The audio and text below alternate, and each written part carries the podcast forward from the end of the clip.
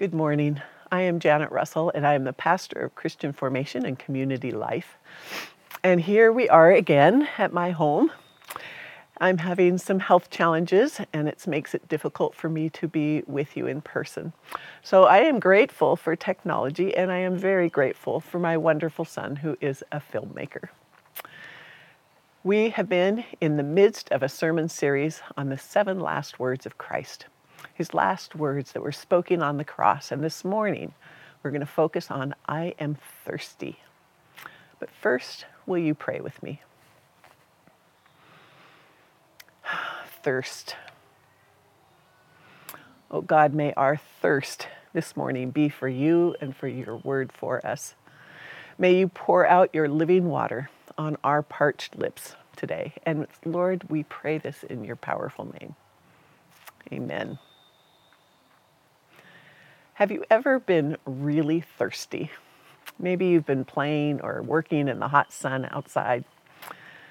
When a group of us were in Israel, we were on a long hike that went from the, in the valley from Jericho up to Jerusalem, and it was hot and desolate. It was a lot different than hiking here.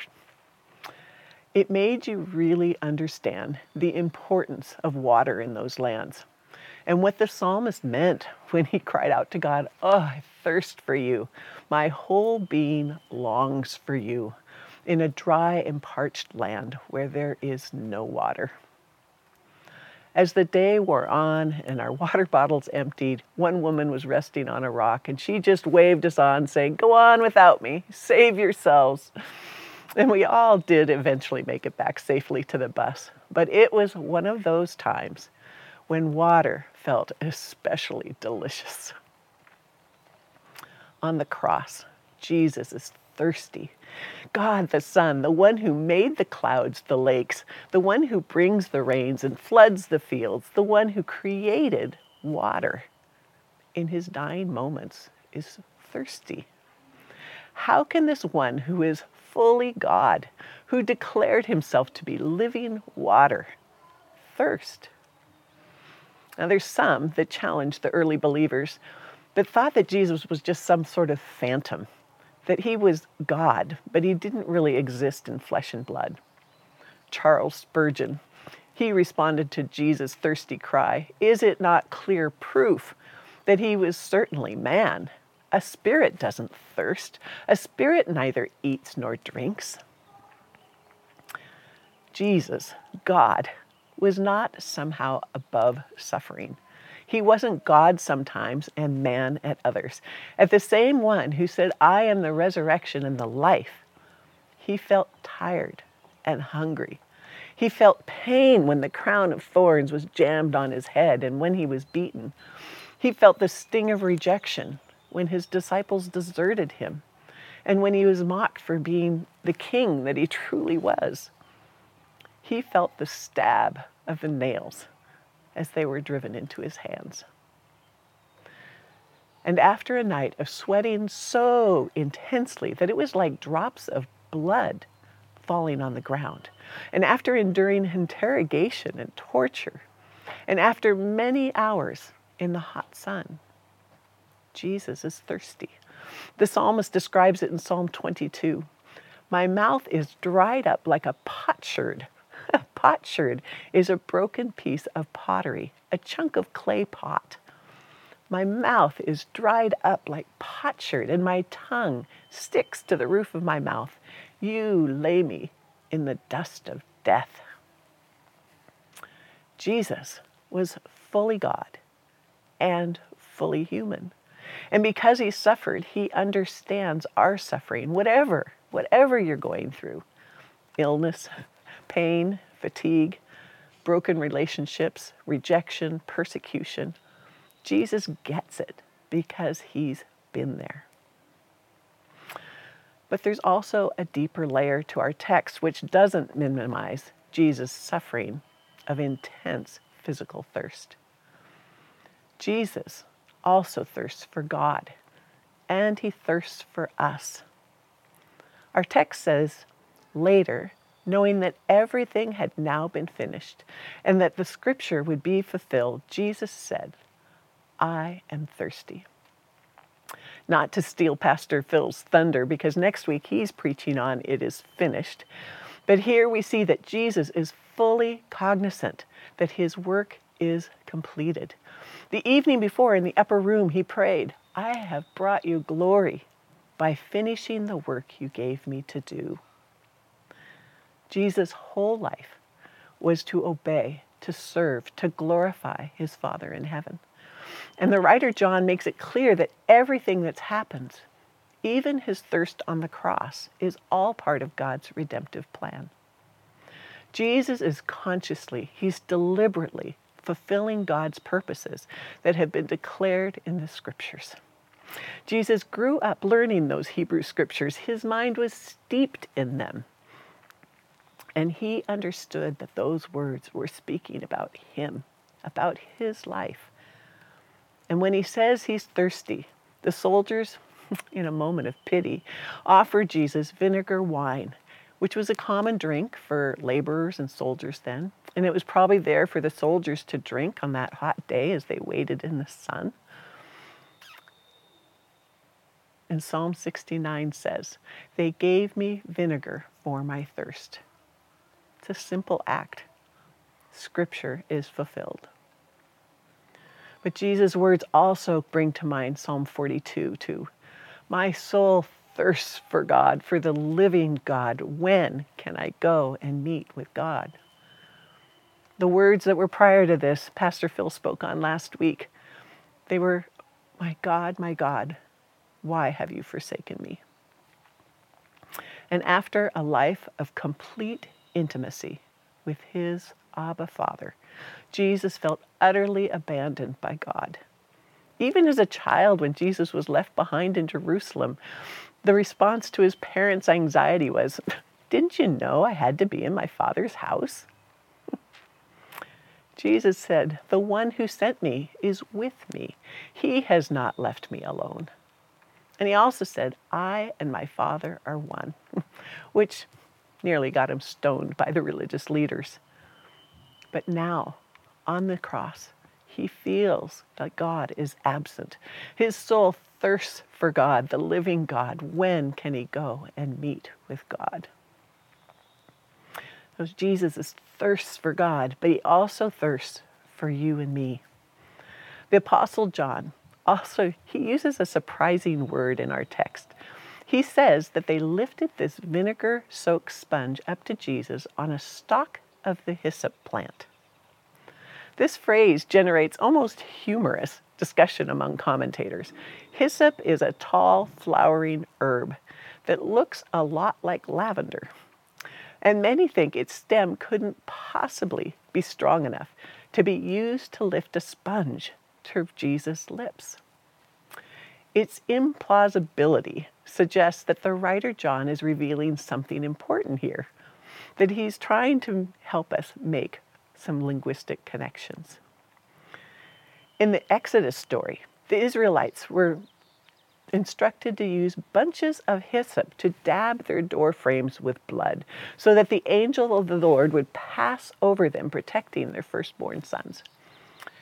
God used the blood drenched hyssop to mark them for salvation and deliverance. And in Leviticus, hyssop was used to spatter blood as a sign of purification. That's why Jesus, or excuse me, David prays for God to forgive his sin by saying, Cleanse me with hyssop, and I will be clean. The writer John wants us to hear these echoes. Jesus' death is a new Passover. By his blood shed on the cross, we are purified. We are cleansed from sin. We are saved from death. We are delivered. Jesus thirsts for you. He thirsts for you to know that through the cross you are forgiven. You are purified. You are cleansed. He thirsts for you to know that you are saved from death, that you will die a physical death, but you will be forever with Him. He thirsts for you to know the intimacy that He knows with His Father God. He thirsts for you to know how much He loves you. The Apostle Paul prayed for us that we would grasp the height, the breadth, the depth of Christ's love that is beyond comprehension, so that we would be filled with the fullness of God. Jesus thirsts for you to know his inexpressible love and to be filled with him. On another hot, thirsty day, Jesus met a woman at a well and asked her to give him a drink. Now, he tells this woman that if she had an inkling of who it was that was asking for a drink, that she would be asking him, and he would give her living water. Now, she thought he was just being ridiculous because the well was deep and he didn't even have a bucket. But Jesus told this woman, if you drink from that well, you're going to get thirsty again soon. But if you drink from the water that I give you, you will never thirst again the living water I give, will become a fresh, bubbling spring within you, giving eternal life. What are you thirsty for? The Samaritan woman longed for love. It was evidenced by her serial relationships with men. Last week in our Lent group study, we were discussing where we find our sense of identity. What shows us who we are?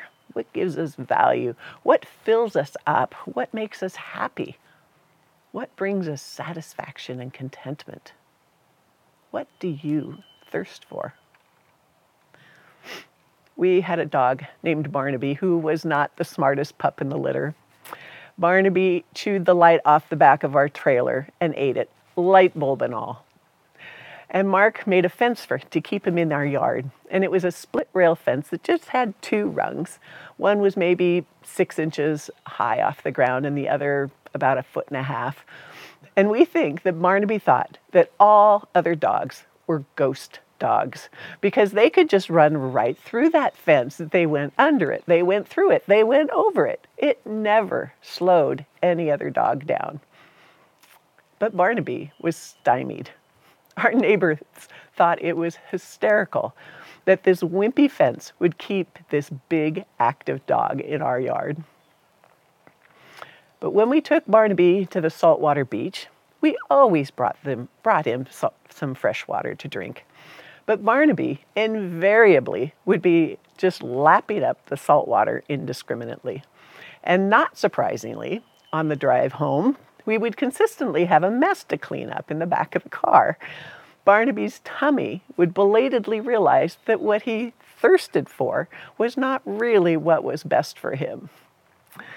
The things that we thirst for affirmation, recognition, love, power, control, influence, success, achievement, independence, strength, safety, comfort they may not be inherently bad for us like salt water, but they can leave us in a mess because they won't quench the deep thirst that we have within us. They will leave us thirsty again and again. And when we are striving to quench our thirst by these disordered thirsts, we are dulled from seeking what truly satisfies another boyfriend or husband was not going to be what quenched the Samaritan's woman thirst for love. But the temporary titillation might keep her from seeking what she really needed. Too often we try to quench our thirst, like Barnaby, just indiscriminately lapping up whatever our feet happen to be standing in. Whatever our families or our culture say, that, that will be the answer for us we don't take the time to wonder is this for my best? Will this truly satisfy? Is this going to last? Jesus beckons. I am the living water. Come to me, and you will never thirst again. I am the only one who can truly satisfy. What does it look like to be satisfied, to have our thirst quenched. I think of the words that were written by a man who lived in a time of tremendous division and great violence. He endured extreme hardship in his living conditions. He dealt with broken relationships, betrayals, and intense grief. He made a lot of mistakes that hurt God and hurt a lot of other people. And yet he knew where to turn. He knew the only source that satisfies. And he proclaimed with utter confidence The Lord is my shepherd. I lack nothing. He restores my soul. I fear no evil because you are with me. My cup overflows. Surely your goodness and mercy, your goodness and love will follow me all the days of my life, and I will dwell in the house of the Lord forever. We tend to think of Psalm 23 as a comforting lullaby, something to read at funerals just to provide solace for the grieving. But it is a profound anthem of faith, sung in the midst of a life that was filled with challenges, a proclamation of thirst satisfied, of the deepest need being met generously and abundantly. Jesus thirsts for you to know Him like that, for you to lack nothing, for your cup to overflow, for you to dwell with Him forever. He invites you.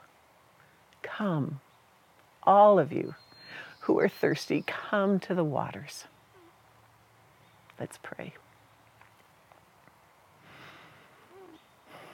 Lord, many of us are spiritually dehydrated. we live in fear and anxiety and loneliness. And we wonder if we're good enough or if we're doing enough. And we long for something more or something different. We posture and we strive and seeking to slake our thirst with disordered priorities. Open our eyes to our preoccupations and our misplaced desires. Search us, O God. Search us, O God, and know our hearts. And may we cry out with the psalmist I thirst for you. My whole being longs for you. And may our lives and our words echo David's The Lord is my shepherd. I lack nothing. Living water, pour yourself out among us flow in us and through us, a fresh, bubbling spring welling up to eternal life. Amen.